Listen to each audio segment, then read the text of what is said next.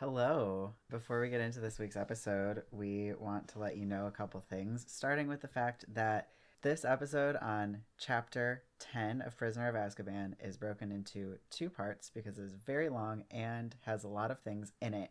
And so, excitingly, part two of this chapter is up already on Patreon as a video episode for our $10 and up patrons. So if that's you, this is me letting you know that that's the case. and if that's not you, but you wish it was, go to patreon.com slash the Gayly Prophet and you can make your dreams come true. Uh, we also have a few patrons to thank. We want to thank Val, Quill, Hillary, Luna, Tamara, and Rosemary for becoming patrons. Y'all are the best. You certainly are. And uh, we also have some reviewers to thank, which we also love and it makes us very happy. So to Rebelicious, Daniel Allen 96, Jetty, uh, Olive 0909, Crazy Keller, and Miss Bossy. Thank you so much for leaving us reviews on iTunes. You guys are fantastic. And uh, with that,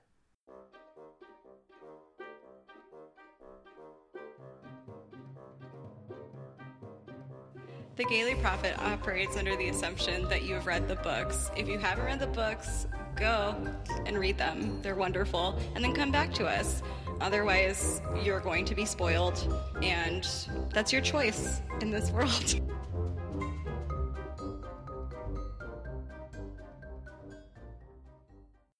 Gay people love puns. I'm dead. we have to stop this podcast. This book causes Satanism.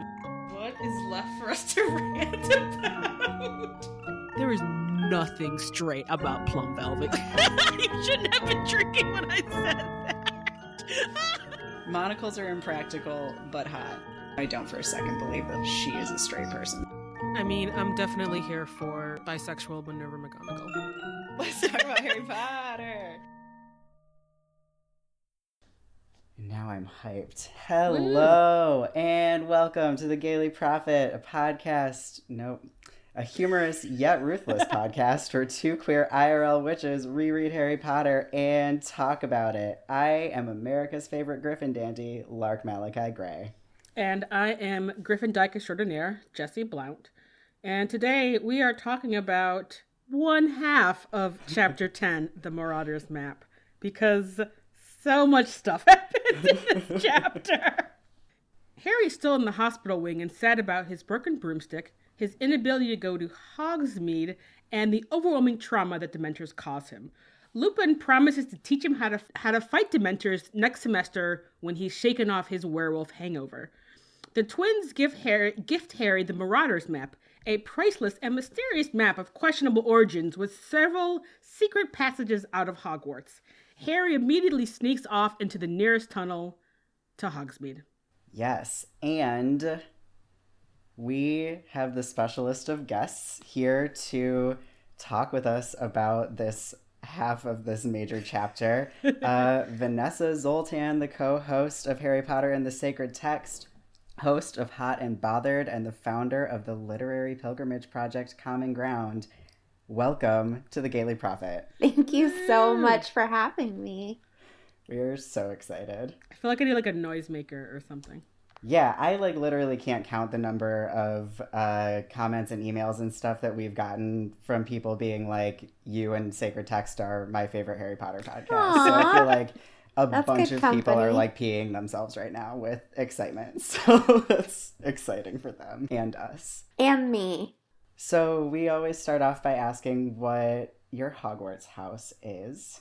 So I believe that housing is aspirational. And so I recently transferred from um, Hufflepuff to Gryffindor because I feel like, thank you. I feel like I need to be braver in my life. And so, not that I'd like crushed kindness and loyalty, but I was like, I think I need to leave in, le- lean into trying to be braver. So I, that's just a few months old, and I'm loving my Gryffindor life. Yeah, so I'm an excited Gryffindor. Awesome. Uh, you're in very good company. yes, I know. I love meeting fellow. I do feel bad. There's always like one or two people who look at me like I can't believe you abandoned us from Hufflepuff. And that always breaks my heart. But, you know. I mean, Hufflepuffs make the world go round. We can't deny that. Both No. my and Jessie's partners are Hufflepuffs. Um, but My partner is straight up Slytherin. oh wow, Yeah. But, is it is your partner a Capricorn? Sorry, I'm doing research. oh no, he's Okay, a great. Cancer. Okay, so I have this theory that all Capricorns are Slytherins. Uh, when is Capricorn? December, Jan- like late December, January. Oh, because. Um, Casper is a Slytherin, my co-host, and he's a November birthday.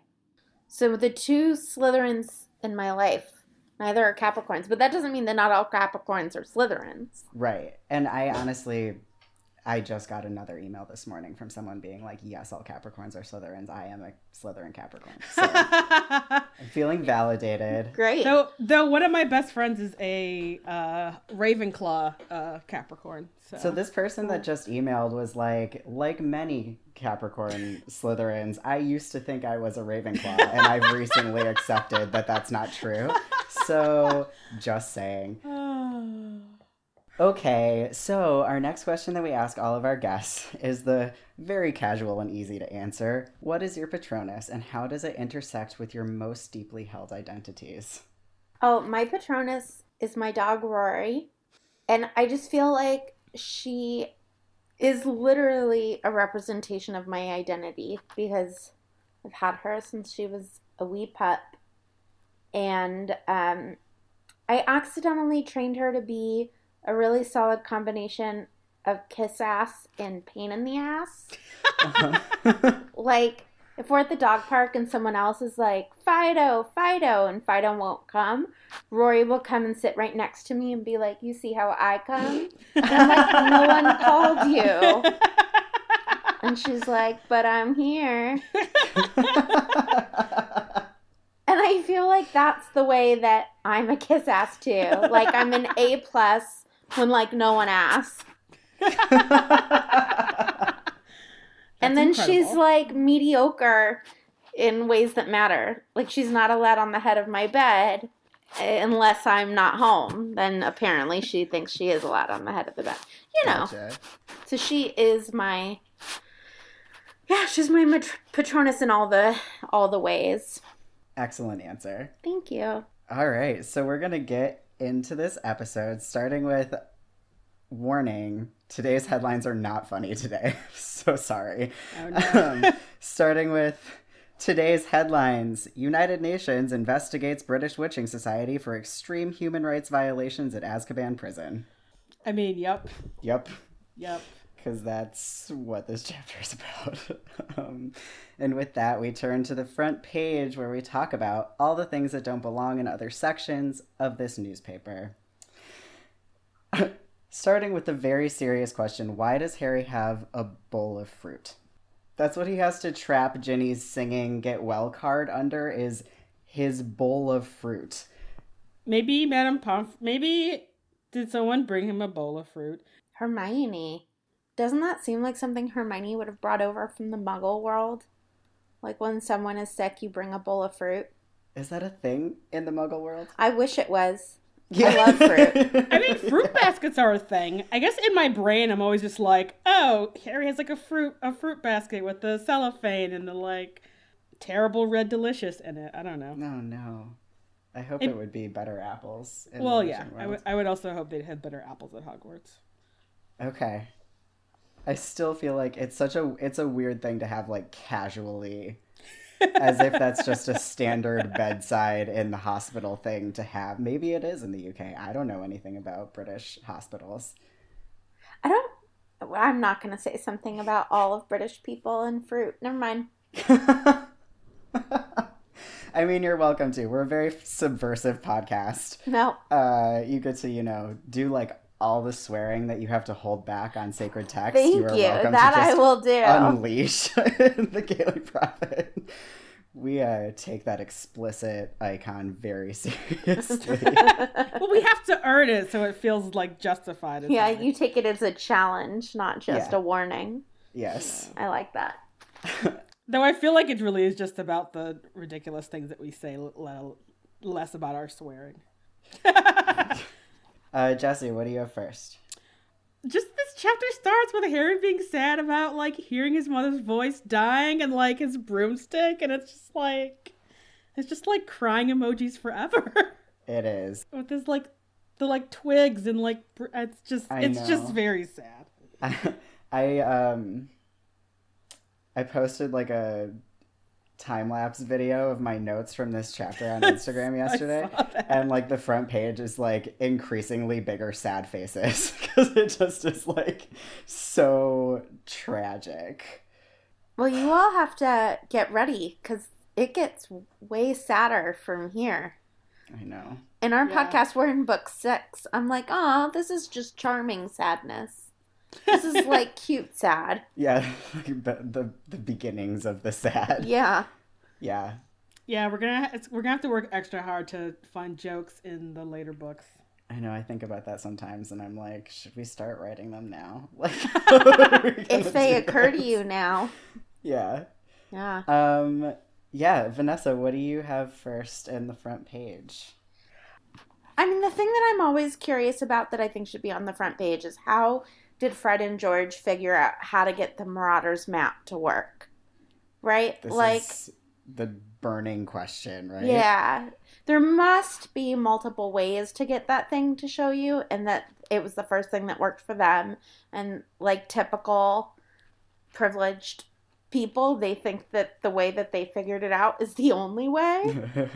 but like i'm i always find it very confusing that they figured it out just through dumb luck or something so I a question that I have about that. So we see later, like when Snape confiscates it, it like makes fun of him, right? It, Right, like, it's interacts in interactive. real time. So I wonder if like the I don't know, captured souls of the Marauders that like drive this map sort of like felt Fred and George out to be like, how much do we like you? Like, how much can we trust you? And then like guided them towards right like asked a leading question was like Right. do you solemnly swear you're up to no good exactly. and fred and george were like yes and they were like let me hear you say it exactly. Uh, Yeah. that wink. I'm sad that that wink wasn't podcastable yeah, but because it makes me imagine like you know an ink eye showing Yes. up on the Being map, like, winking "Hey, at them. yeah. yeah I'm also now also envisioning that. yeah Yeah. Yeah, I feel like I feel like I've always had that question and I feel like now I'm just like I envision it kind of working right like a like a very strangely programmed like computer program where where like like something triggers it where where you know you say or write something on the parchment and it like gives you a response that allows you to view the map. And like obviously there's some things probably built in if you're like I'm a, I'm a teacher or like I'm you know Snape or like what have you. Because I'm guarantee you they there's like a bunch of shit in there Snape ever got a hold of this regardless if he was a professor or not so Yeah, it's Yeah. kind of like those like therapy bots or something, right? They just like programmed it to have these responses based on the input that it received. i didn't know that there were therapy bots i find that very disturbing There are, they're weird. There's an episode, I think, of Invisibilia about this woman who like trained her therapy bot to like be. Jessie, you're nodding. Did you listen to this? Do you remember it better than I do? yeah it's like it was for all of the all of the negative things that the person thought about themselves like programmed it into a bot and they would like randomly get like an email or a notification that was just like and to be like oh that's really ridiculous to like And it 'cause like it's got Aw. Oh. angsty and started writing poetry. It didn't write it; it stole it from the internet. But it like acted as if it had written the poetry. i it's love wild. invisibilia i gotta listen to that episode Yeah, okay it's really good. great Anyway, the Marauders map. yes It's a therapy bot? Question mark. there it is it is a troublemaker's bot Yes. you know my ongoing grammar pet peeve that J.K. Rowling does this weird thing. Uh, he, comma Harry, comma blah blah blah. That's like fully unnecessary. We have it here when he's talking about his mom. It says her attempts to protect him, Harry, from Lord Voldemort. There is no one else in this sentence that that he could apply to at all. I Why love is it written that way? You and I can fight about this offline. But I love What- in a positive, and I what love purpose is it serving? Wait, no, this is really good. I need clarity for people scanning. People are reading quickly. This is geared toward children. You want to be able to scan easily. And my pet peeve is an unclear pronoun reference. But there's So- no Voldemort doesn't come into the sentence until after this he, and so there's no other he's in the sentence that it could be referring to to I s- clarify. I just think over clarity is not my pet peeve. There's too little. I love My- the writing. Stop insulting this perfect book. No, I'm just kidding. my my issue with it is that you could always drop the him comma and just put Harry, Harry. Yeah, yeah, yeah. right? We don't need both. And in this case, we don't need the Harry at all. But if you did want to put it there, you could just get rid of the him. Yeah. There's never a reason to put this bracketed name in there. I Her mean, I attempts love to protect Harry from Lord Voldemort. I Yeah. try really hard not to be pedantic. This is the only one that I'm gonna Oh. always harp on. You're on. gonna die on this hill. I am. Fair it's enough. like this is like the sixth time. It's a that I've beautiful, brought it's a beautiful hill. The view is gorgeous. You do it. Vanessa, I'm just glad you're here because I like don't care enough about grammar to be like, No. Oh, all right, like, okay. And, and so I just like, I like don't have any stake in this game. No. I'm just like, what is grammar? It's Uh. o- it's over grammared. I think is my is my issue. I just see, and like I'm it. like, It's you can't over grammar. It's just too clunky. Okay. Anyway. uh, I have a, I have a question, Okay. which is, I think this is the first. This chapter is maybe the first time either of the kids mention anything about skipping class. Mhm. Yeah. and I'm just like, and I'm just kind of like, in reality, y'all could just, you could, there are plenty of classes. You could have been skipping, what's his face? Oh my god. Snape. Lockhart. Lockhart. You could be skipping Lockhart's classes, double potions with Snape, like a couple, like once a month. I'm just like, you, They would have his- gotten into trouble. They take attendance. but it's like, is, so is this the one thing Hogwarts cares about? Because there's a lot of things that they don't care about. And I'm just like, oh, attendance. Or like Lockhart Binns. didn't care about atten- I agree attendance. that right. they could Binns have- doesn't either. Yeah. Snape would totally give them detention. And so would There's only- McGonagall. Yeah, absolutely. I I just feel like if it were me, I would never go to like Binns's class. I'm like, are you kidding me? The lectures are definitely up online, and by online I mean in Hermione's notes. right. Yeah. I Someone's taking go. notes. The textbooks, he, he's probably using the same textbook since He's like just the past reading 200, the 200 years. Yeah. Yeah. Right. The three of us have all revealed ourselves to be lazy. I'm glad. I mean, don't go to boring classes. It's not I just- worth your time. I- Yeah, I just don't like teachers wasting my time. I'm like, this is my life. So like, uh if you don't wa- if you don't want to be here, I don't need to be here. I'm with you. I've been out of college for 15 years and I still have a nightmare that I like didn't unregister from a class and haven't been going all semester and Oh have my to take the final.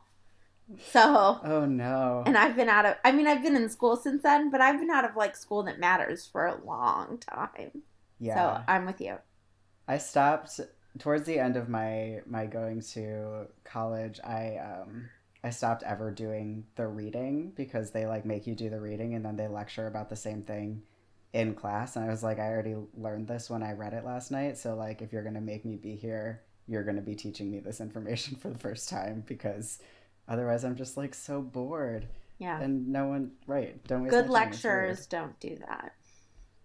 But yeah. I feel like my experience is that college professors are like the students never do the reading and they're so like worn down and defeated by no one doing the reading that they're like I can't not lecture on the same thing that I assigned because otherwise no one will get good grades and the college will yell at me. See, this is the thing. I feel like as an English major, they can't lecture you about the reading. True. Yeah. And I'm I was an English like, major. Bio. Right. so, yes. That was your mistake, not being an English major. okay. Most employable major. Everyone knows. That's true. I I mean, mean, I I, was a philosophy major for a while, so I think I did have you beat during that time in terms Yeah, of yeah, I have a wo- I have a woman studies degree, which I feel like is at like on par That's with an. Eng- an English degree. Yeah. in terms of Anything like. in the humanities. Anyway, wow. Topic. What's happening? Uh, Jessie, was that you? Yeah. Great. Uh, my next is this like, I like why. Why is J.K. Rowling so insistent on writing so much gross stuff? All I never want to read about a slippery crocodile heart. Ever. I have slimy thing like repulsion like issues. I'm like, why? Why do you? Why do you want to hurt me? Can't Ron throw anything else at Malfoy that's not the slippery innards of an animal? Did you feel that way when you were 11 too? Totally. I like went. I threw up and went home sick when we had to dissect a sheep eyeball. Oh, grade. I did too. I just, you know, I have a seven year old and an 11 year old, and they love gross stuff. Like, the grosser, the better. And so I feel like if J.K. Rowling was hanging out with kids, right. like, there's nothing, and even if they don't love it, there's nothing more fun than grossing out a little kid, I guess that's which true. probably reveals something really shady about me. But I love grossing out my kids. But like most importantly, if you're gonna throw something at someone's face, it needs to be the most disgusting thing you have at your disposal. Yes. Even though I'm like, Ron, how much did that alligator heart cost? Like my dude. like they're like you're just throwing around like 20 gallons worth of ingredients. Like, It's dude. It's probably Huh. still usable post being thrown. Yeah, I guess probably. Yeah, it is wasteful. It's too, it's too gross. I'm sorry. I can't. Oh, I don't think it's gross at all. I think it sounds awesome. Maybe it's really that I I think gross things are great. I'm like, yeah. Did you grow up with siblings? Maybe that's where this comes from. I, I did. loved grow I love grossing out my siblings. Like to this day, I like burping and then blowing my burps in my brother's faces. And I'm straight up staring 40 down the barrel. That is definitely a really intense like sibling thing. Yeah. It is. I love No, I it. definitely grew up with siblings. Don't you love to gross them don't out?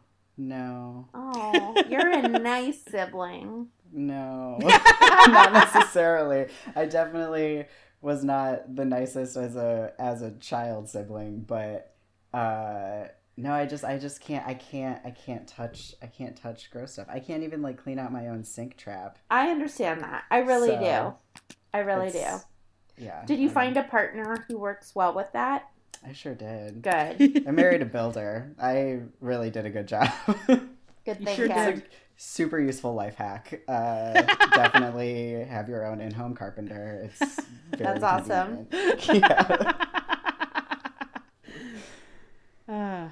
All right, Jessie, what's next? So I I have a little bit about the twins and the map. So I love how they were like, you know what, Harry, we stayed up all night like we stayed up for hours thinking debating about giving you this map, which is like so thoughtful and lovely. But also, LOL, you literally have two younger siblings who also could have used this map. When Like, Ron is upset, it's the first time. Ron in book six gets upset about such weird things.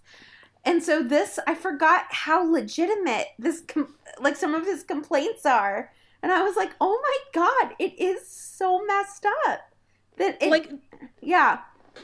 I mean, I feel like I don't know why they're not just loaning it to Harry in this moment where they're like, you need to get to Hogsmeade, like borrow this map Yeah. from us. That makes so much more sense. they're like, we don't need it anymore. And it's like, do you have a new method of telling if Filch is around the corner? What do you mean you don't need it anymore? You totally still need it. What See, I buy I buy that. They're so arrogant. Fair. They're like, also we got it. And there's two of them, right? Like one of them can stick their head around the shoulder, like around the corner. I really feel like they are just complete arrogant dum dums. I love them. I would marry either of them, but they are arrogant dum dums. Yes. They are they are also like so good and pure and kind. I know. This I love even them. though I think it's silly for them to give the map to Harry, I Totally. feel like it's so my heart. It's like, does Ginny know? Because I feel like she'd be so pissed. If yeah. not, really if not this chapter, Ginny. this book, then definitely next book when she's like stops being very blushy and is just like, you know what, fuck all y'all. Yeah. Yes. Uh, It's also interesting. It puts into context Harry giving them the money, the goblet, uh, right? Like the Triwizard Triwizard. Tournament money, right? Mhm. Like they gave him this huge gift first. Yeah. Like they have created some real, like, sense of reciprocity. It's a very generous gift. It sure is. It it really is. And I also want to say that what's also really nice about this chapter is I feel like like there's enough passages where both of them are talking where like I mean, I think it's really common for us as readers to sort of think about Fred and George as like a unit, but like they really do have like distinct personalities that comes out in their dialogue that's actually really nice. Hmm and it's just like this is just it just highlights it really well. Uh and i feel like fred is the one who has like the flair for the dramatic is i Yeah. feel like is like what i like am getting from this chapter and it's just it is really funny to me that's all Yeah. George is the more serious one. Yeah. Yeah. Ugh, I love them both. yeah i know Jordan. I, I love all three of them. If I was at. Hogwarts in the 90s, those would be my crushes. Yeah. you know i'm not gonna lie i have a lot of misgivings about the movies but i really thought that the casting they did for the twins worked really well and i don't know i did have a bit of a crush on them when the movies were coming This is the second time in two episodes that you brought this up. You must really mean it. I, I do really, and I feel like people made fun of me for it, and I'm like, okay, but like, Those They're dudes like- don't match the descriptions of the twins in the books at all. It They do me not. So frustrated. I feel like, I feel like I find that a little more for, forgivable than a lot of the visual aesthetic choices of the movies. Fair. I mean, it is probably kind of hard to find like redheaded twin actors. So Yeah, who like don't suck at acting. Right. So, uh, that's actually my last. Oh my god, why my front page is so long? Okay, so we have more excellent breadcrumbs being laid with Lupin just offhand letting Harry know that the Whomping Willow was planted the year that he got to Hogwarts. Just so nice to have a real plot after the hellscape that is the plot of book two. It's such a relief. I love book two. We can fight about this offline. I have a list going of things to fight with you about offline. it's amazing. And editor's cut is just uh, God, ho- yes. host host battle. Oh my god, yes. Um, you I'll get a bell like it's a boxing match. Anyway, Uh-huh. one can can love a book while also acknowledging that the plot is made of Swiss cheese. I okay. Anyway, hmm Yes. We have another instance of Lupin being a Pisces mind reader in this chapter, which I just love him so much. Lupin He's is so the best. Uh, question: Why, why in book three are we not to the point yet where Harry gets to go home with Ron for Christmas? And more importantly, why are we at the phase where Molly is like, "That's cool. Half my kids can stay away." Exactly. I know. It's really weird. And it's weird. It's like very sweet, but it's very strange that Hermione and Ron and everyone stays behind. I don't know. Yeah. Because it just seems like if Ron was like, Mom, I'm going to stay at Hogwarts because Harry doesn't have anywhere to go, she'd be like, Bring Harry him should come to our home. Yeah. Come home for Christmas. I haven't seen you for many months and won't see you again for many months. It's so bizarre. I don't- agree. I don't get it. I mean, I do think it's a plus friending on Hermione and Ron's Absolutely. side. The only thing I can think of is sort of like what happened in the last book is that maybe Molly and Arthur are just like, all right, cool, we're gonna go on vacation to like, you know, somewhere where our kids we're gonna go to we're gonna go back to Egypt and visit Bill and enjoy some sun and like But the You know. other kids are going home this year. are did Fred and did the twins and Percy go home? Ron says that he's staying because he can't deal with a week cooped up with Percy. Interesting. Yeah. I think it's just Ron. I mean, I guess we'll see when we actually get to Christmas, but Maybe Molly is like, fair enough, Ron. Fair play. Oh no! Uh, it's like Ron is the middle child, even though he has so many siblings. He kind of is. That's true. I'm a middle child. Middle children are great. I am also a middle child, which is why I'm like I understand the like way that Ron is like overlooked by his like older brothers, and then also the only daughter, and it's just like Ron, you're like No One one of- cares. one of seven, and you're still and you're still the middle child. I'm sorry, dude. Yeah. Yeah. Oh, Poor Ron. poor Ron.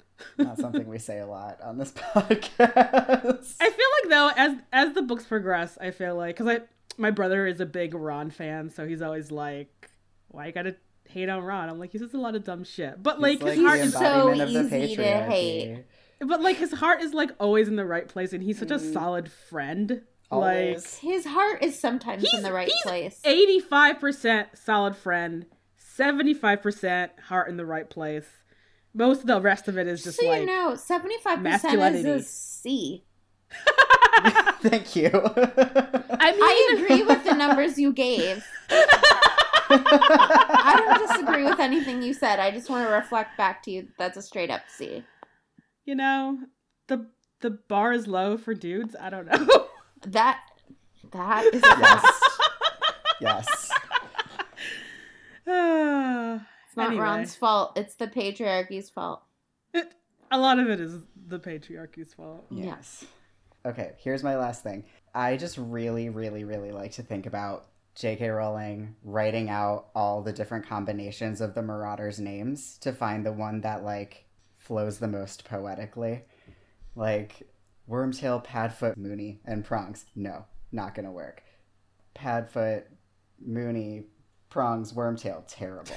Like, you know, just going through until it's like, oh, this, this is the one. Oh, I think an editor was involved. Do these books have editors? This is Okay, questionable. the the early ones do, the later ones not so much. right? So this is this is my theory that I will. That's the hill I will die on. That the later books needed much more editing than they got once they got super popular. But yeah, I don't know. I've always really liked that. I feel like it was this book, maybe after this book, where I'm kind of like, oh man, I hope we get like a really cool thing like this for Lily, and then we like never do, and it always bummed me out. Yeah. Like, it's like we're her friends and her wacky adventures. Like, she's also fucking smart and doing shit. Yeah, she was just busy being friends with Snape. Maybe that's why. Oh no. I like that that's and there's like I I don't know where they came from, but there's this like accepted within the fan world they've created friends for Lily that like all the fanfic writer not all probably, but like many of the fanfic writers and like fan art creators that I see on Instagram, they like use these same people, Marlene something and Dorcas Meadowes, and I don't know where these characters came from, but it's like that's Lily's crew and everyone's using the same people and I think that's very sweet and cute and I really like it. But like, also, I feel like, and I guess this is something I've been thinking about because I'm because I'm always just like, dude, like where where are the rest of Lily's friends? She had to have been friends with like Alice Longbottom, right? Like definitely the same age, in the same. Maybe they're Gryffindors. I don't know. Do we know that they're the same age? I guess I just assume because They're both in the order at the same time. and the fact that Harry and Neville are the same age and probably born when everyone was just free boning and not using contraceptive during during a literal war for whatever that you're fight that you're literally fighting in because they both somehow avoided getting murdered by Dumbledore by Dumbledore by Voldemort three times. So I'm just like, and then you're gonna go back to the order headquarters and just like get wasted, probably. I don't know. So Yeah. I guess in my brain, I'm like, they must have been friends. You know, that makes sense. Yeah. At least when they were in the order together. They could be older though, because both of Neville's parents were Aurors, and maybe there's like post schooling for that, so they might have like gone through Oh, that's school true. and then But- had kids a little later. But it also it also makes me wonder though if all of the Marauders and Lily were in the Order actively fighting Voldemort. I wonder if the Ministry is just basically fast tracking anyone at from Hogwarts who is competent and not a Death Eater into like being a wizard cop. you know? Yeah. That's true. Like there's a I don't know. a draft. Yeah. Yikes. Before we go, I just realized before like before that conversation started, uh the order that it does go in, Wormtail, Moony, Padfoot, and Prongs follows the like iambic pentameter heartbeat rhythm, Oh. which is probably why it's the one that sounds the best. Yeah, very uh When in doubt, Very go poetic. Shakespeare. Yeah, exactly. li- literally can't go wrong. Welcome to the politics section where we talk about things that are fucked up. Vanessa, would you like to kick us off? Yeah. So Harry commits a crime by like escaping Hogwarts and breaking into Honeydukes. It's not like, you know, a bad crime, but he breaks a rule without giving a lot of thought to it. And then he just immediately implicates Hermione and Ron, like without their permission. And then they basically bully Hermione into not telling. They're like, You're not going to be a snitch, right? And it's like, you know what? Another word for a snitch is witness. I just. I just feel like they're putting her in this really awkward situation. And I think it's obviously a precursor for he's about to get this present from Sirius where she does tell McGonagall on him. And I think that it um it's like being picked away at. She's being picked away at where like they're they are being so dumb. And yeah, she didn't ask to be a witness to this rule breaking, and nor did she approve of it. And now she has to just be okay with it. It's very mean of them. Yeah, I just feel like her. it's like when you're watching your friends be like a little bit rude, and you don't want to be the person who's calling out your friends, but like they're the they're the ones who are acting like idiots. So I have a theory called the bitch bitch option that more marginalized people get put into an option where their options are either to be someone's bitch or be a bitch. And like it's when somebody behaves badly and you're like you can either confront them and be perceived as a bitch or you can let them walk all over you and be like their bitch. And right like and this is a situation that typically like white cis straight men with power like put other people in without thinking about it. And I feel like Harry does that here to Hermione. I feel like Hermione gets that actually quite a bit. in this- Yeah. In this, in this entire series. Totally. Yeah.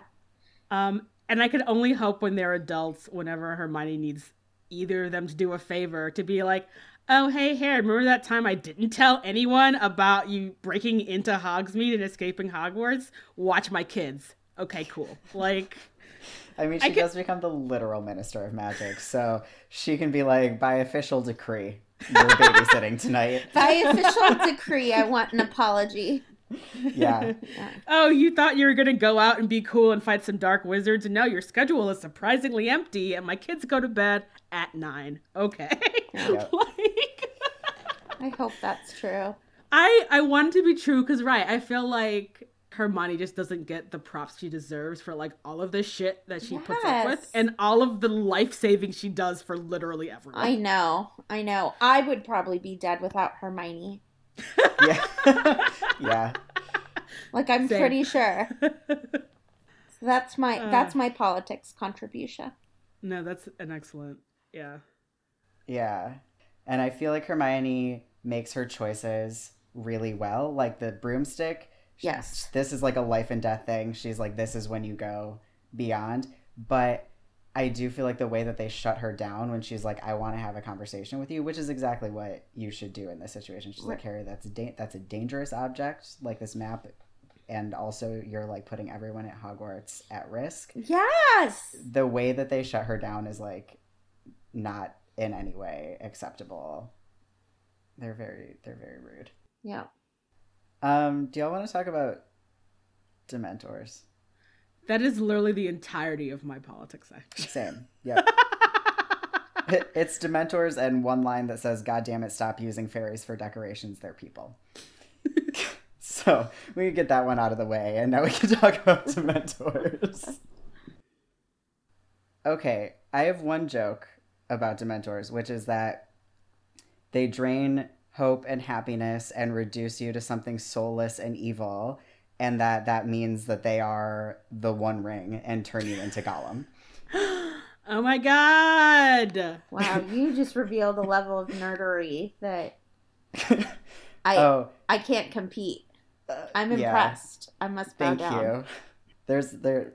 It's not infrequent for there to be Lord of the Rings crossover references on this podcast. I- Only, it's only gonna get worse in book seven where they're like trying to destroy the Horcruxes, and I'm like, throw it into a fucking volcano. The entire book. I'm like, what are you doing? Yeah, and we've already decided that the Dementors are also the they're also the ring wraiths, so they have a Yeah, very totally. similar effect. Yeah, they yeah they look like. I don't It's know what just you're like- talking about, but I the believe you. Nazgul, they're all cloaky and black, and when they come by you, you like start like Frodo starts like hallucinating, and it's bad, and everyone gets all shivery and terrible. Anyway, um, they're getting hungry, says Lupin, so that's why they came to the match. I have a question about ethics. Even when you're employing terrible nightmare creatures, don't you have to feed them? Yeah, Right. What are what are they eating? That's very troubling to me. they are They literally eat- starving. happiness how do you ethically feed a dementor that is in your under your employment what if there's so many like sad like centaurs? Like that makes Oh, me really no. uncomfortable because they're people.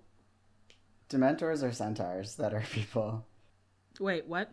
which ones are people Centaurs. oh See, yes. that sort of unclear pronoun reference never would happen within the Harry Potter series because she over explains all of the pronouns. nice Uh, yeah, I bel I believe that I believe the Dementors are feeding off of centaurs, and that's fucked up.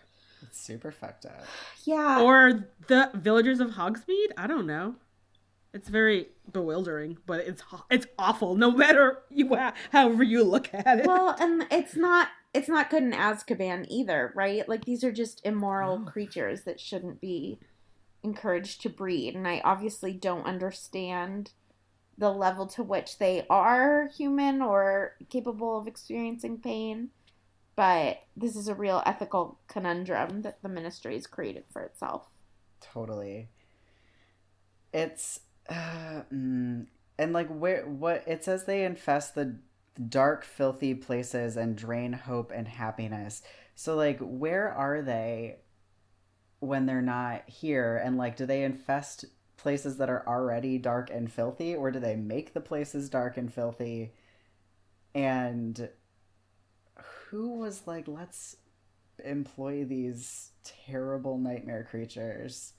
I just so I feel like my my troubling thought about this is that so right they infest like dark places whatever muggles can't see them what if they're just hanging out around like muggle prisons and like really seriously impoverished areas and like shitty ho- like inner city hospital kind of places and I'm just like cuz I'm like that is some shit that the ministry the Ministry of Magic would do. It's like, oh, it's just some muggles, whatevs. And I'm like, because, like, yeah there's only one witching prison, but there's, I guess I don't know how many prisons there are in the UK compared to, like, the bajillion and one prisons that are in the United States, but, like, Sure. they still exist. They still suck. So, Yeah, I Azkaban is like a this is a I mean it's a torture camp, right? Like it's it's a freaking stretch to call this a prison.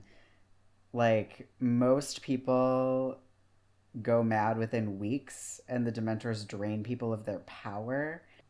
Yeah, this world needs a, like, magical version of Amnesty International or something. Well, Like, I do think shit. I think that's exactly right though. I think Rowling is intentionally trying to make a commentary on what prisons are like given her experience working for Amnesty International, right?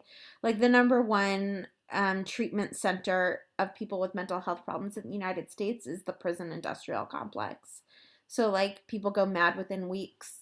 People are taken off of their meds. People, right? Like, I think that that's probably right for most prisons. So, yeah. Dementors, I don't, I, you know, the only analogy that I've heard for Dementors that works is Dementors is depression, but is but that robs them of their pa- of their political power. hmm And so I don't know what the right right like I don't know if it's like SS officers or like I don't I haven't wrapped my mind around a good metaphor for what the dementors are in terms of the impact that they have and the political capital that they hold. Right.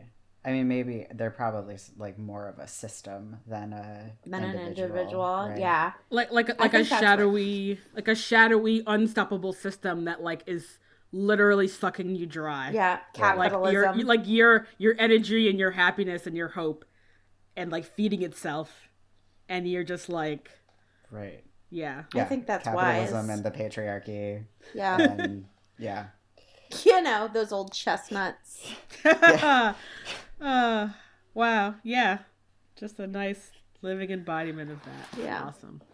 Anything else about this before we move on? Just the deeper implic once you think deeper about dementors, it's just so fucked. It just is it's like layers of like even worse things. Like if you think like once you just start thinking about like the implications of like a dementor. And then like there being a like hundred like a hundred of them like near a school, it's like Dumbledore does a lot of fucked up shit, but like this is the solid thing to be like, no, we're not having these fucking creatures on school grounds. Yeah, he protects Yeah. them from that.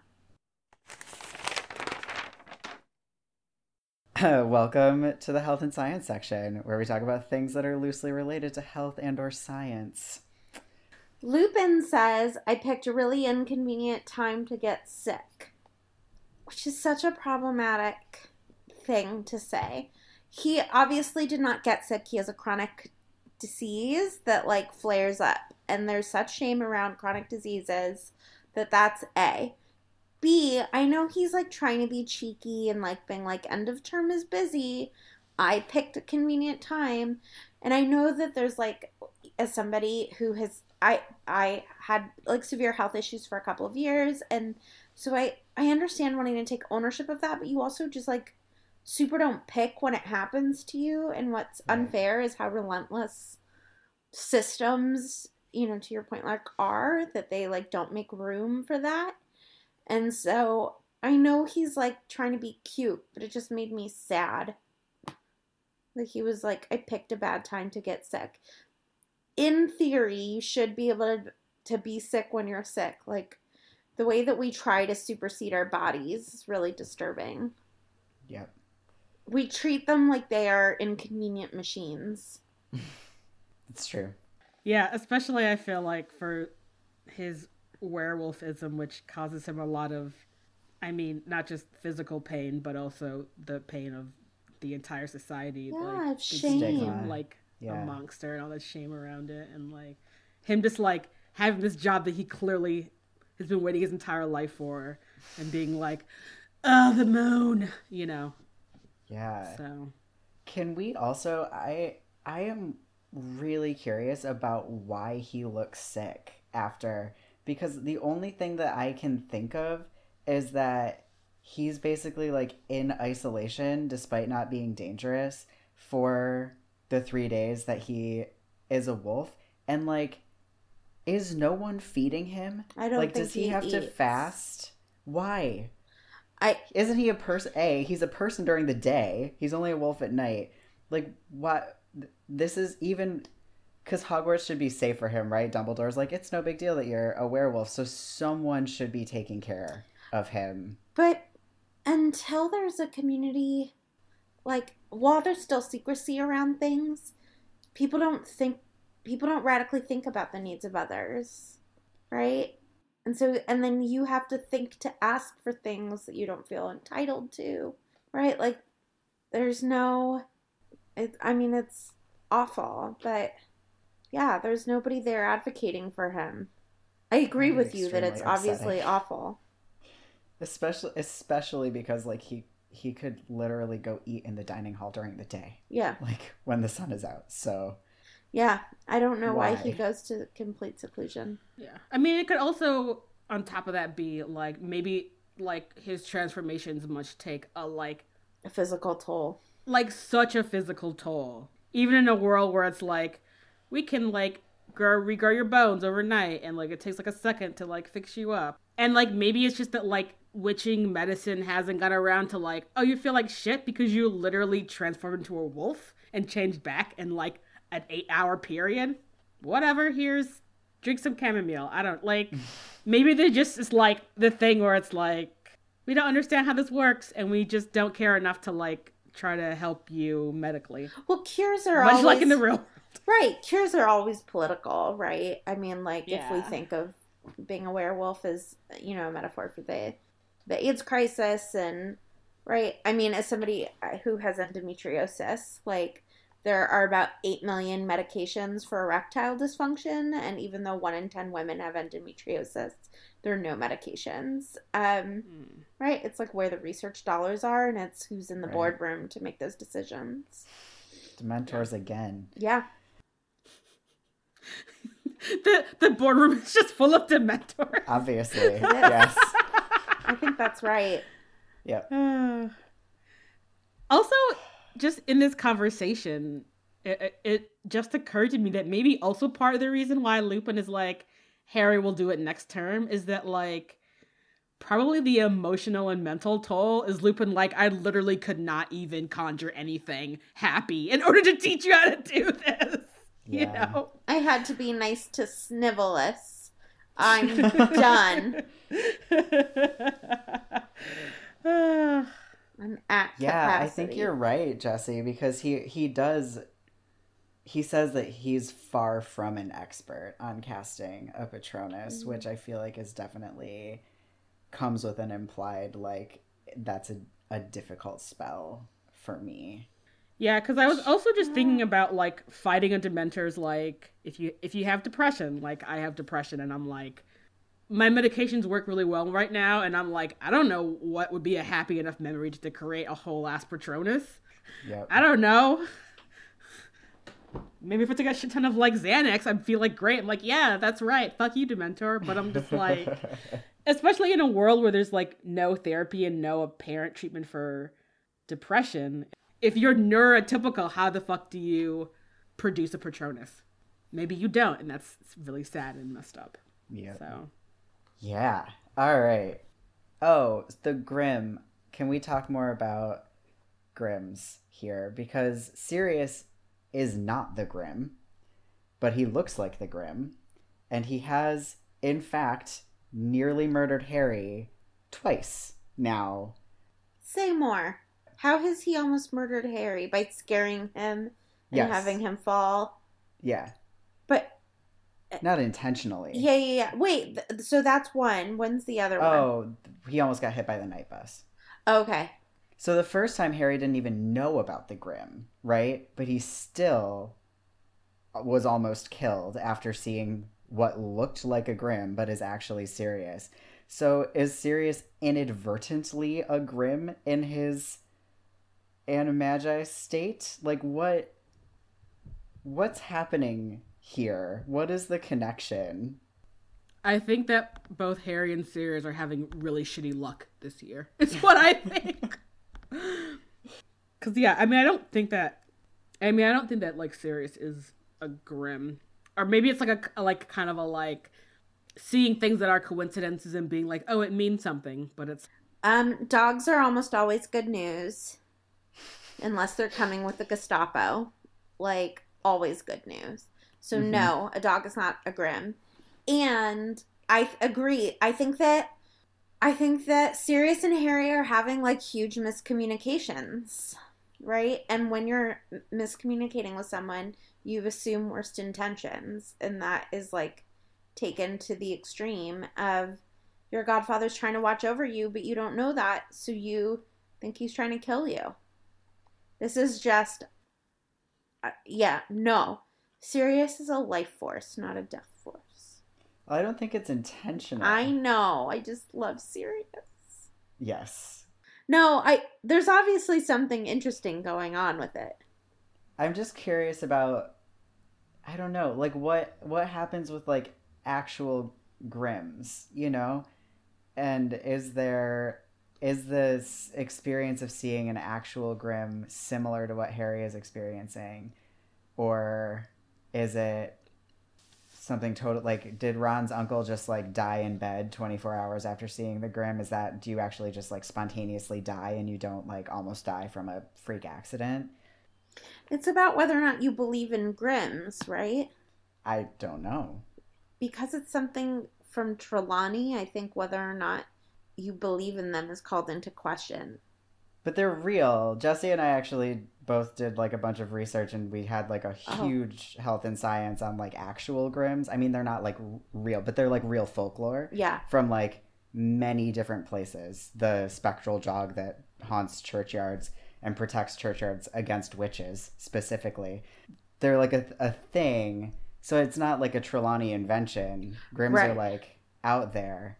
So I don't know. I I I, don't think know. we need more information. I mean, and I think part of it is that like Harry continuing to see Sirius in his dog form before something almost kills him is also sort of like a narrative red herring too. Like Yeah. it so it's kind of like I don't know if it serves any other purpose besides doing that.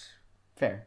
Cuz it's kind of like no like once we get to know Sirius, it's kind of just like why don't you just like roll up to Harry when he's by the lake and like wag your tail? It's like what are they gonna do? Not pet a giant adorable dog? I mean like But Touche. again, I would pet any dog that came up to me, and I guess some people aren't like that, so maybe not. But There is a big black scruffy dog at our dog park named Sirius. And I love him. He's huge. I love him. He's so handsome. I want to pet that dog. I also want to pet that dog. Yeah, we we, we determined that uh Sirius is probably a Newfoundland or something. Oh, which are interesting. giant. this one is beautiful like dogs. one of those Irish wolfhounds. Oh, I love Irish wolfhounds. It's so beautiful. We had some listeners submit uh, Tibetan Mastiffs and Georgian Shepherds, which are sort of like Newfoundlands only times like three.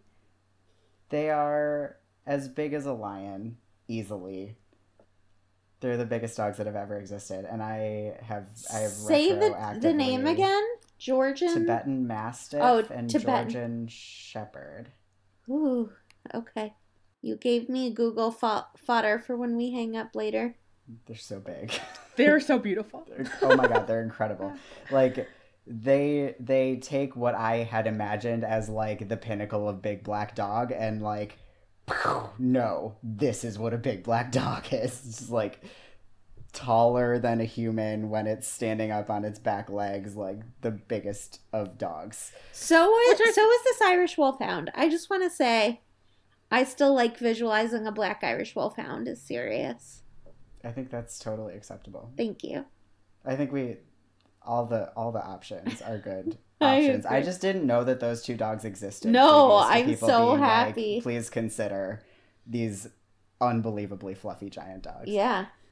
Um, Hinkypunks are also a r- IRL mythological thing, Mhm. um, also known as will o' the wisps, which are mentioned in literature and classical art, also Lord of the Rings.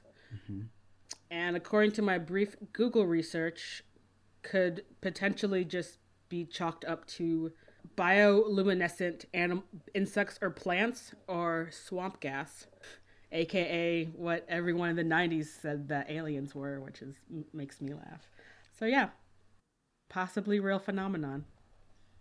I'm so in the in the mythology around them, something that I find super interesting because I always with all of these dark creatures, like last, not last episode, but a couple episodes ago we were talking about Grindylows, and it's like Lupin calls them a demon, but mer people have them as dogs. So like, why are we fighting them?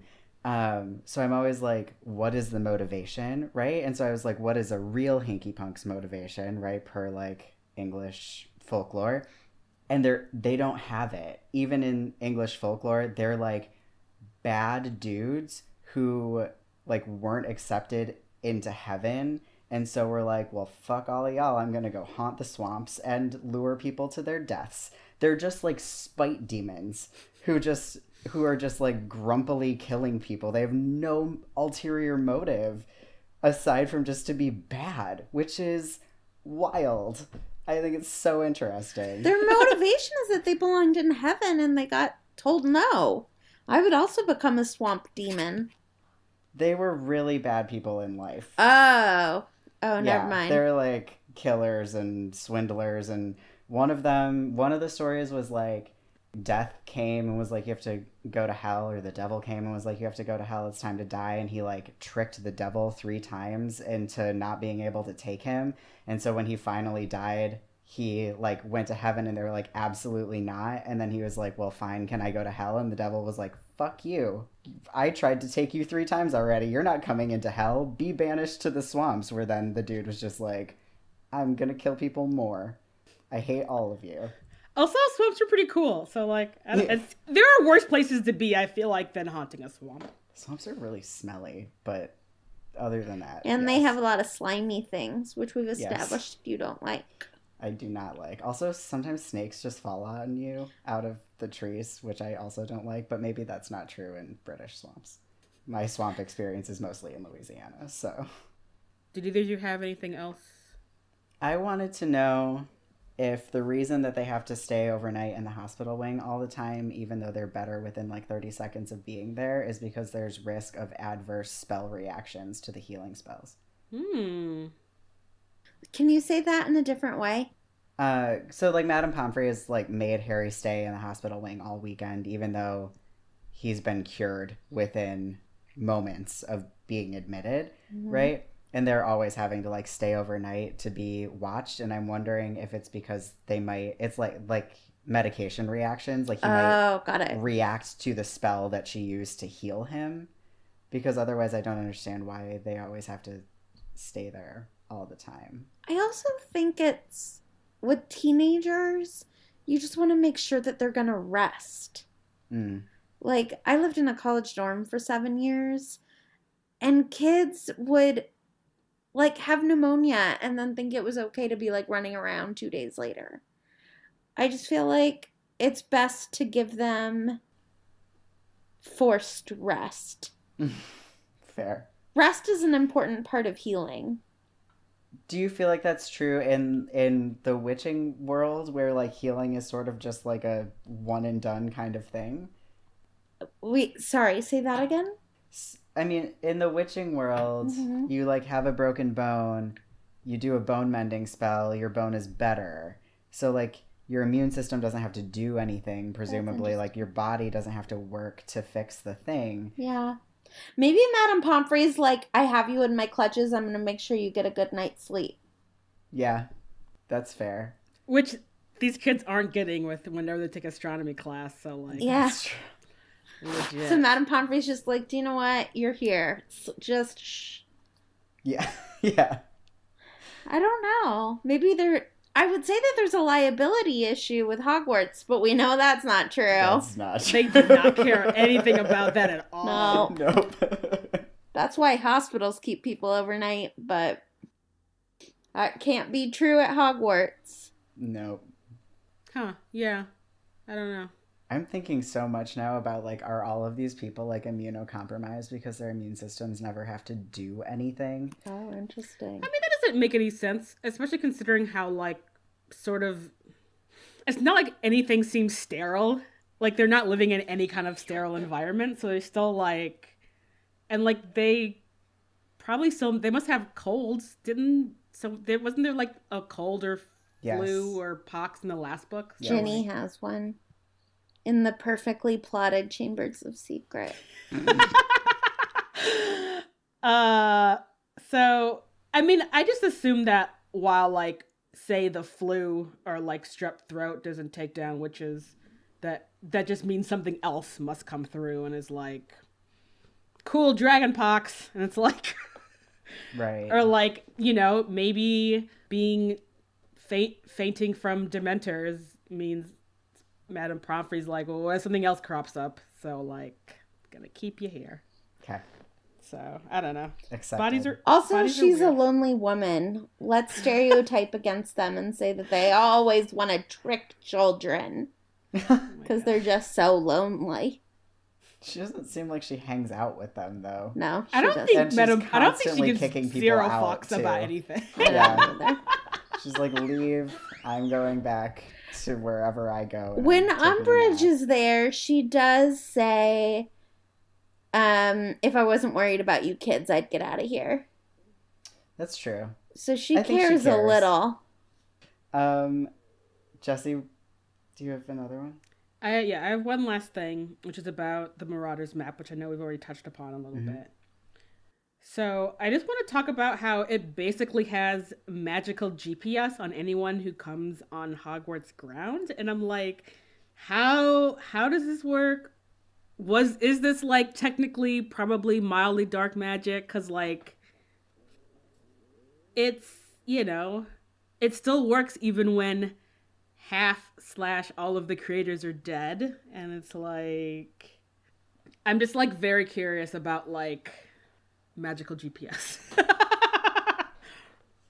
Yeah, I also do. Do either of you have a concept of like what looking at the map is like visually? Because we have seven floors of Hogwarts. Is there like each floor represented? Is it like some sort of like interactive thing where you like tilt the map to see what you want to see? Like, what is it? Do you swipe swipe through per floor? Like, what is it? What is it like? I don't understand. Like a mall map. Okay, yes. So like multiple floor Uh-huh. plans. Yes. that's actually how i've also envisioned it like a little bit like not like totally blueprinty but like right like each floor is a section in this like you know the rooms and the whatever is like demarcated on there but like probably the thing that sticks out the most is like the people and their names and So the castle is huge, and if you have seven floors represented plus the grounds, again, can can you choose like which floor you want to look at and it gets bigger cuz I just my eyes thinking about looking at this I'm like I wouldn't be able to see anything. I just I really I really have a hard time pulling up in my imagination what looking at this map is like and that bothers me because that's not a, an issue I often have with these books. I ha- I can't answer except to say that I wish I could see it because I love maps, i mean same and so I feel like it would be fascinating. Yes.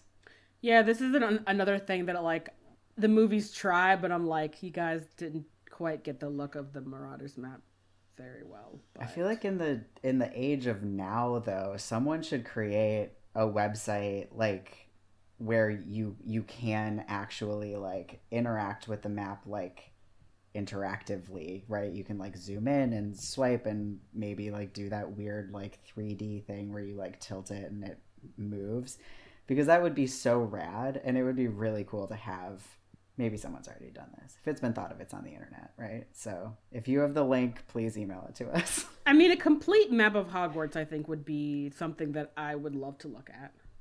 yeah. Um, Because I, yeah. Even Dumbledore doesn't know all of its secrets. Which he says very pointedly to lead Harry to a secret that he certainly knows about. I'm just so saying. is that true? Or is he lying? An excellent question about all things Dumbledore. yes. It's a, a blanket Dumbledore question for sure. I mean, I I assume with a with a castle this magical and large and old, there's got to be like weird shit that like disappears and reappears, or like the chamber you've like built over it, and people are just kind of like forgotten that a thing is there. Like, there's probably so much weird. Because I I don't know if it ever comes up, but I feel like the room of requirement isn't on the Marauders map, right? Because they didn't know about it. No, it goes. I'm in that section of book six. Um, when people are in the room of requirement, they go missing. Yeah. Um, but so does this map mean that Fred and George knew about the Chamber of Secrets? I mean, I don't think the chamber is on there because neither none of the marauders knew about the map. So I assume anything that they don't know isn't on the map. And that a lot of things they found out is because of their extra senses being Animagi. Or their ability to prowl, right? Like as a rat. Right, as a rat or a dog, like you're gonna find out a bunch of cool stuff just from like drafts and scents and whatever, but like the Chamber of Secrets, like, you know. Do you think my dog knows a bunch of cool stuff that she doesn't tell me? Mhm. For sure, right? Yeah. God, Rory, tell me. Whenever I'm walking in the woods and my dog is like, let's go that way, I'm like, you're definitely going to lead me to a body if I listen to you, and then I'll hate you forever, so we're not going that way. Yeah. It's my worst ah. nightmare, is finding a body in the woods. It can't even hurt me. I just don't want it to happen. It Yeah. sounds terrible. It can hurt you psychologically. That's true. I've just I think about that crime when I'm in the woods and also in Central Park because I watch too much SVU. Yes. and I'm like, there's, always bodies, in Central Park. everywhere. Terrible. Don't go there. it's such a nice park, though, y'all. It's really nice. Just don't go there with a dog at least, or don't go exploring. Stay to, stay to the path. It's not Yeah. safe. Anyway, uh, shall we go to editorials? yes. Welcome to editorials, where we rant about stuff. Uh, Vanessa, would you like to kick us off? Sure. Everyone always talks about how wonderful it is that Ron is so loyal. And I just think that loyalty, I think that Ron is, at least in this moment, more of a yes man than he is loyal. And I would like to Mm. separate those two things from each other. Being loyal to someone is not the same thing as always agreeing with them and always agreeing with every bad idea they have. And again, I think it's just so reckless of Harry to be out and about and he immediately starts defending Harry's decision. And I think that you can be, yeah, uh, it is a brand of loyalty to be criticizing someone. Absolutely. So that is my rant. Yeah, I. Ron's been on team Harry finding a way to Hogsmeade from the jump. Yeah. This is his kind of nonsense, right? Yeah. But it is also, yeah, totally. He really doesn't like to stop and think ever. No. That guy. I feel like is Ron like a bit of an adrenaline junkie, kind of, or maybe that's not the word I want to use, but like he's definitely down, and he's down for shenanigans unless they involve spiders, but they don't involve spiders. He's usually like, "Let's do this stuff," and I'm like, "My Yeah. dude, let's think about this." So I Yeah. dated a Ron. I think that what it is is Ron. Nothing really bad has ever happened to Ron, and he therefore does ca- cannot fathom that there can be real consequences. I think it's naivete. I like. I don't Mhm. think it's badly intended. I think he just like really doesn't. Every blow has been softened for him his whole life because at the end of the day he's a really privileged kid, and so he doesn't actually think that there's a risk. Yeah, that makes a lot of sense. He's just like, ah, you'll be fine. My mom will take care of it if you're not. And it's like, not, that's not true. That makes a lot of sense because it definitely becomes really clear in book seven when Ron is like, "Uh, I'm tired of this camping trip and eating whatever the hell Hermione has luckily foraged for us because she wrote a book about how to eat in the woods. Yeah. And it's like, dude, Yeah. like, we're trying to save the world here. What are you complaining about? Yeah. right? Harry talks about how he hasn't told Ron and Hermione about seeing the Grim again because Ron would panic and Hermione would scoff. And the that uh, dichotomy for Harry is such a nightmare because as we've seen over and over again in this book, Harry has no concept of how to react when someone expresses concern and care about him, which is what Ron's panic would be indicating. And he is so used to his feelings being invalidated by the Dursleys that Hermione's scoffing would be like super triggering. And so he would be getting this like terrible dual input of like, I don't know how to handle what Ron is serving and what Hermione is serving is like makes me feel terrible and small inside like I have my whole life and I just like so so many feelings for Harry about the fact that like he's keeping it inside because he can't even imagine dealing with that. That's so sad. Ha- Harry needs a non-cursed diary. He does. or maybe the whole thing with the last diary is like I'm over it, which I guess is understandable. Yeah. He needs a school social worker. Oh my god. Yes. Half of these kids need a school social worker. Yeah. Or he needs to be friends with Neville. That is a missed opportunity. And Luna. Yes. He doesn't know Luna yet. He should. He should. She's over in Ravenclaw being the best. I love her. hmm yeah, I feel like Neville would be great for some like non-judgmental. He seems like a very good listener.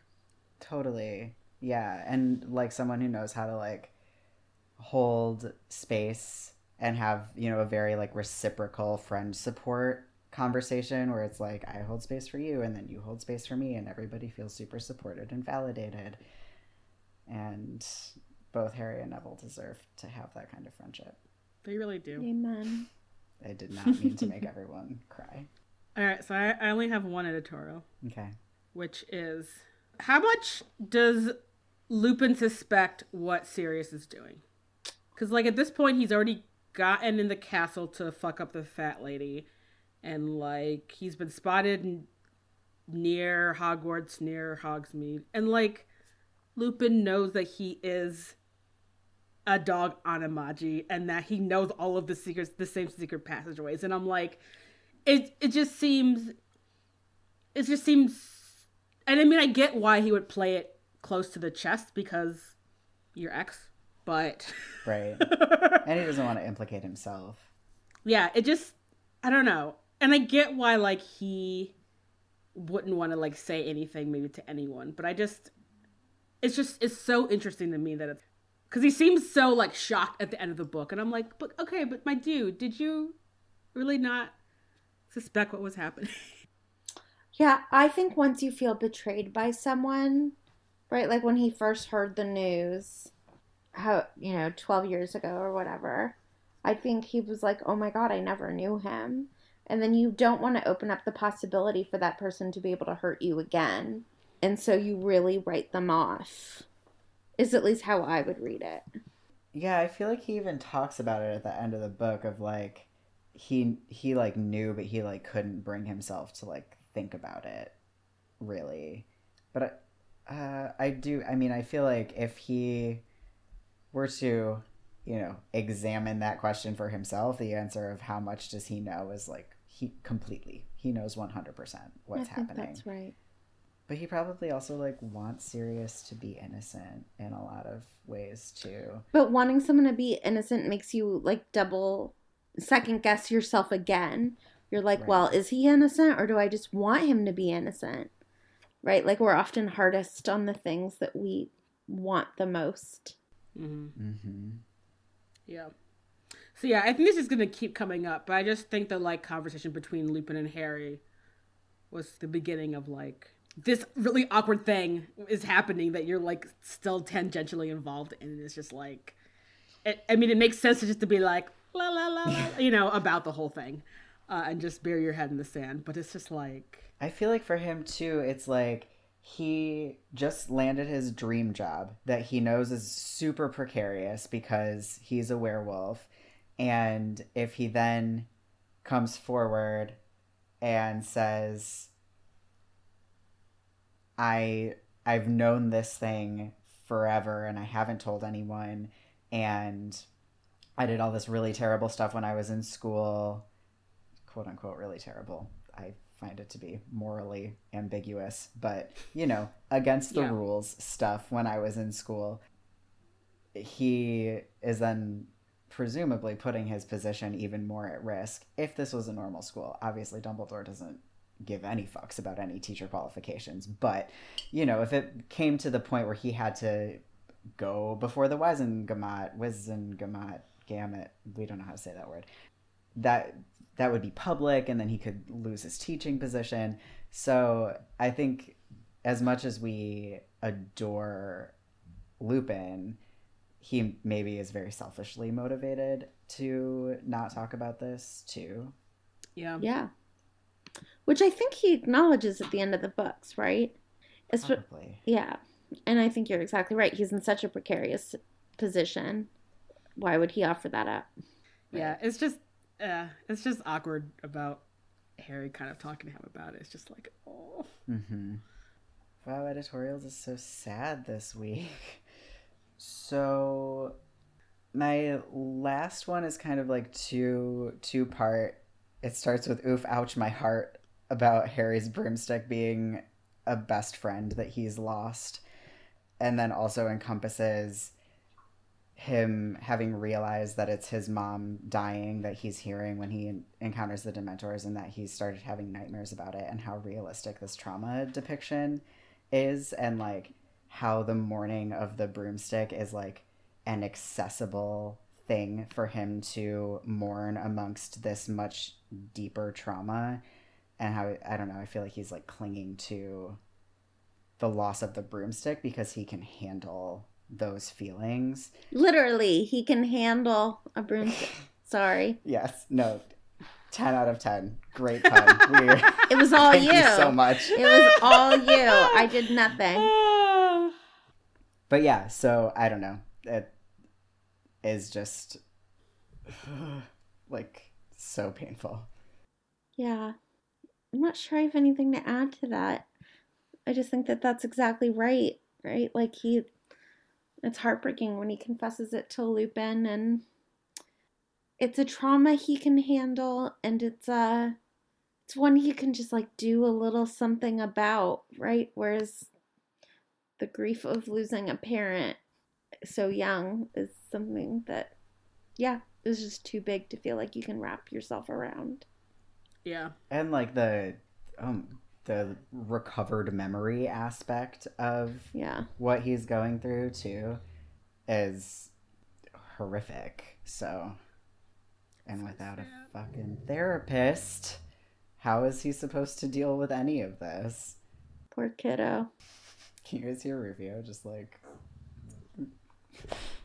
just growling and farting i don't know if you can hear what's happening but he just is like Oh, sitting there doing both He's Rory such a mess. likes to snore and fart at the same time. sounds perfect Yeah, it really is. She's not right now, but the snore fart is a good double whammy she often has. Oh man. It's actually pretty funny. I love listening to other podcasts and I can hear like their pets in the background Yeah, and they just don't ever mention it. And it just like I don't know why it makes me so happy. But I'm just like there's a cat in the background. Right. Or like someone's dog is like making a sound and it's so funny. I don't know. Rory, say hi. Oh my god! You should send us some pictures. We can use it on I will send you pictures. Because here she is. She's so beautiful She really is so beautiful. That is the right reaction, team. She's like, it's time for you to get off the phone and walk me. Yeah. Why am I still sitting here? Why am I still unwalked? Uh, I know, Bug. You're okay. Welcome to the education section where we talk about this goddamn school. first off, put a fucking fence around the goddamn Whomping Willow. Lupin is like, oh yeah, someone almost lost an eye. What? Put a fence. Put a magical bubble. What are any of you guys doing that have this dangerous tree just flailing around? Yeah. Yep. I just, I, I, We've gone over I'm this. just flailing because I'm about just like so angry. They they literally it's definitely like a 50s parenting method at Hogwarts where it's like, well, if you They'll didn't want to get learn. hurt, you shouldn't have done it. okay, Yeah. that's helpful. This tree can literally like sneak up on you and harm you. That's not particularly useful. Yeah. Even like a decorative fence. It doesn't have to be a full fence. It can be Even like a cute sign. little- right. Like Yes. I'd settle for a sign. Don't get within 20 feet of this tree. Like, Yeah. right? Because Yeah. Lupin says we were forbidden to go near it, but like we've never heard the kids forbidden to go near the Whomping Willow, so they clearly stopped issuing that order at some point over the past eleven years, mm, thirteen years, sixteen years. I mean, Fred and George have definitely gone near the Whomping Willow intentionally. Yeah, kids still dare each other to go near the Whomping Willow. Like, of course they do. What else are children doing at this school? It's not like they have swing sets. Like, Or novels. Like, I, I Right. don't know what they do for entertainment at Hogwarts. or soccer. Like, they have nothing. they all they have to do is like feed toast to the like weird squid. And dare each other to touch the Whomping Willow. That's Later, it. later they can make out. Right? Which, There's probably so much making out because, like, literally, what else do you do? Yeah, Yeah, no, there's like weird sex parties in the dungeon because these kids are so bored. yeah, for sure. God, I hope they have good sex ed at Hogwarts. They don't. I They have know. no sex at Hogwarts. Uh, I hope they have good like underground sex ed. You know, Like a how YouTube kids channel? these days are getting it from Instagram, yes, and YouTube. So, like the older kids are like, look, someone taught me, and I'm so grateful. So, come on, Moaning Myrtle is the sex ed teacher in the girls' oh, bathroom. Oh my god. oh my god. Actually, that would be so good. Absolutely. Yes. Oh, I'm ah. here for it. oh my god. So I have for education Lupin saying, "Don't worry about it. You don't have to write Snape's essay." Is really bad teaching. Like authorities should have each other's backs, or there should be some sort of like pedagogical like method at Hogwarts about how much homework you can give when you're teaching in someone else's classes. But straight up disrespecting a fellow teacher and saying that assignment you were given you don't have to do, especially when it's not an out of school sub but a substitute that the kids have in another class, it's just really bad form. And like obviously Snape's a dick, but I think that this is a real dick move that Lupin is like just don't worry about it. And I think it's really bad pedagogy. Even though Snape assigned the essay so that the kids would figure out that Lupin is a werewolf. Yeah, it doesn't matter. I think I mean like that is not the way to retaliate. Okay. And I mean, it failed anyway because none of the kids besides Hermione figured it the out. essay. Yeah. Which is kind of like, Snape, did you really think that was gonna work? Because clearly no one was gonna do the. I, I think the essay was due in two weeks and it's only been one week. So do you think that that's why Lupin says you don't have to do it so that fewer of them will figure it out? Oh yeah. No. Mm, Because if that's the case, then it's interesting. because he, they haven't learned about the subject yet and what is it like what even happens if a student turns in an essay to a sub for like this other class that the teacher hadn't intended to assign the essay like if snape grades it does that go into lupin's grade book like that doesn't It doesn't matter. You figure that out outside of the classroom. true I actually always assumed the reason he said "don't worry about it" is so no one would figure it out. Because again, Hermione seems to be the only person who figured it out. yeah Per when she was like, "I did Snape's fucking essay and I figured it out." Yeah. I did the dots, yeah and it's like the other kids wouldn't have though i don't think because like kids are so Self-absorbed. self-involved. Yeah and even if they did figure it out they would think it was a joke. Like they'd, they'd be like ah lupin's got these symptoms. Lol he's a werewolf. Like i had a teacher in middle school who like had a new baby and so sort of always looked like he was like you know pale and like baggy eyed and whatever and we were like he's a vampire. Maybe he was a vampire but we didn't mean it when we said it you know I Shows the love that you but- think having kids is like having the blood sucked out from you. You're not wrong. yeah i i feel i feel for new parents Yeah. So I just want to give props to Lupin because he his first instinct was to hug Harry and then he did not. And I'm Mhm. like, that's professionalism. Yep. Even though Harry really could have used a hug, it would have Harry would have been so spooked and like uncomfortable and also don't hug your students teachers and I was just kind of like you are the Lupin is the only ethical teacher that we ever get at this school. True.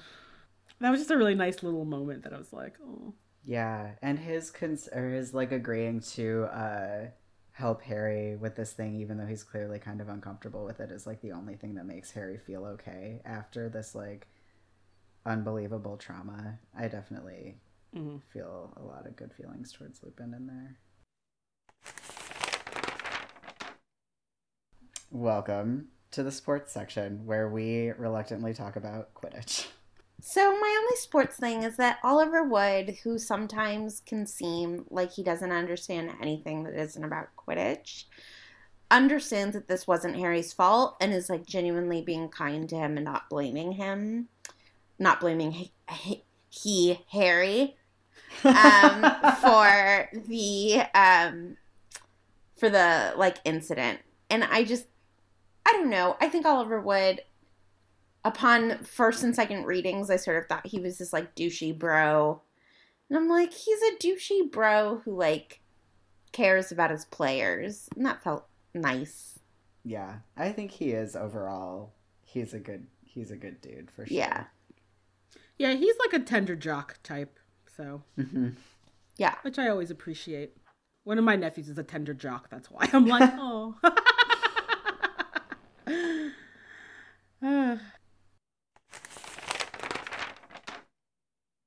Welcome to Corrections, where we correct stuff.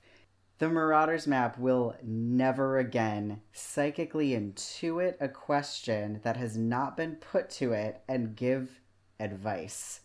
And it is just, this is like the most fundamental of corrections, where it's like, this does not, is not consistent canon through the rest of the books, where it teaches Harry how to open we will never see another speech bubble coming from anything on this map again. And it really bothers me, especially because that information could and should have come from Fred and George, who were like, that statue, by the way, here's how you open it. They were just like, the statue, figure it out, kid. And then the map was like, oh, I know what you're wondering right now. Dissendium. No. Tiny wand on a dot? No. All of the above. No. It's not. it's inconsistent and I am annoyed by it. No. Fair That's enough. yeah, that's a, that's a great correction. cool. Uh, so we are done. We finished in our time limit, which is miraculous. And um, Vanessa, can you tell anyone who p- somehow doesn't know where to find you where they would go about finding you? Um, I would imagine that if you're a fan of this podcast, the best place to find me is to listen to Harry Potter and the Sacred Text, which is my podcast in which we treat Harry Potter as if it was sacred, with my co-host Casper ter Kuile, who is one of the loveliest human beings alive. And our Twitter is HP Sacred Text, and you can find me at Vanessa M. Zoltan on all the socials. Perfect. Thank you. Thank you both. so much. Thank you so much. This is Yeah, this is a lot of fun. Thank you so much. You are for both joining us. A joy. Thank you for listening to this episode of The Gayly Prophet. You can find us on the internet at The Gayly Prophet on Instagram, Facebook, and Twitter, at The Gayly Prophet Podcast.tumblr.com, and on our website, thegaylyprophet.com, where you can access literally anything you could possibly want to access regarding our podcast, including our shop and our episode art and our comics and a way to contact us.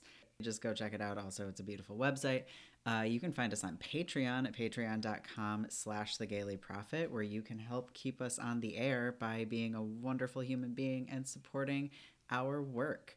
Our show art is by Theo Julien Forrester. The music in our podcast is by Kevin MacLeod. Our spoiler warning is by Sarah Sarwar. And we would like to once again thank Vanessa Zoltan for joining us for this episode and being such a joy and pleasure to talk with. And until next time.